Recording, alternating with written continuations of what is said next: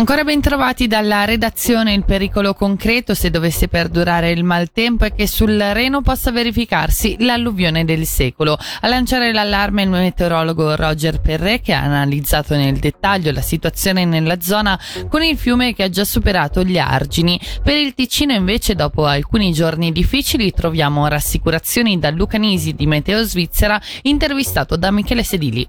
Questo evento di precipitazioni ha fatto registrare anche dei nuovi record in Ticino, soprattutto sugli accumuli sulle 48 ore, pensando alla stazione di Biasca con 360 mm all'incirca o eh, San Bernardino che ha superato abbondantemente i 200 mm. Quindi due stazioni con una serie di misure che inizia veramente per Biasca all'inizio Novecento, quindi un valore decisamente significativo. A livello meteorologico si è formata una zona di bassa pressione sul Golfo di Genova e quanto questo accade rallenta il termine delle precipitazioni, quindi questo l'abbiamo visto, le precipitazioni sono continuate ancora stamattina, tratti a carattere temporalesco, ancora una volta il Locarnese è particolarmente toccato, però possiamo dire che adesso veramente il grosso è andato, quindi nel corso del pomeriggio le precipitazioni saranno via via meno frequenti e anche le intensità non dovrebbero più essere tali come quelle eh, che abbiamo visto ancora questa mattina. Data l'attenuazione delle precipitazioni con anche anche degli intervalli asciutti previsti nel pomeriggio, prevediamo che adesso verso metà giornata l'allerta attiva per il sud delle Alpi, ma soprattutto per il Ticino e il Moesano verrà revocata, mentre rimarrà attiva soprattutto per le regioni verso l'Engadina dove le precipitazioni continueranno ancora per la giornata e la prossima notte e parte del martedì.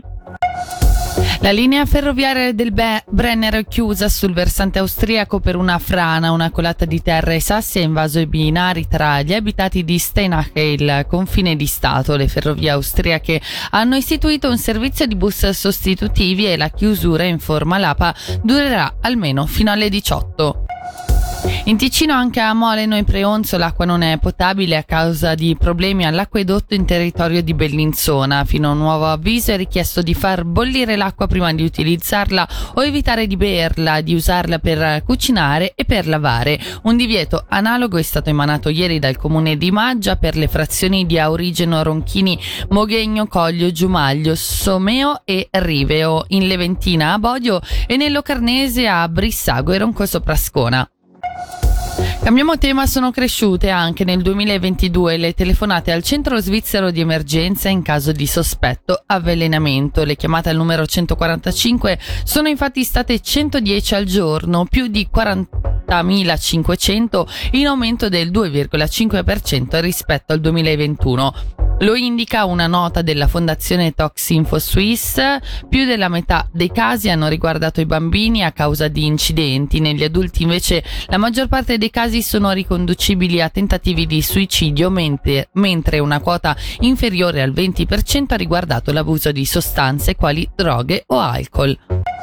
È stata scelta la nuova responsabile del museo Vincenzo Vela di Ligornetto. Si tratta di Antonia Nessi, nominata dall'Ufficio federale della cultura, che entrerà in carica il primo novembre, succedendo Gianna Amina Zeni, che passerà il beneficio della pensione.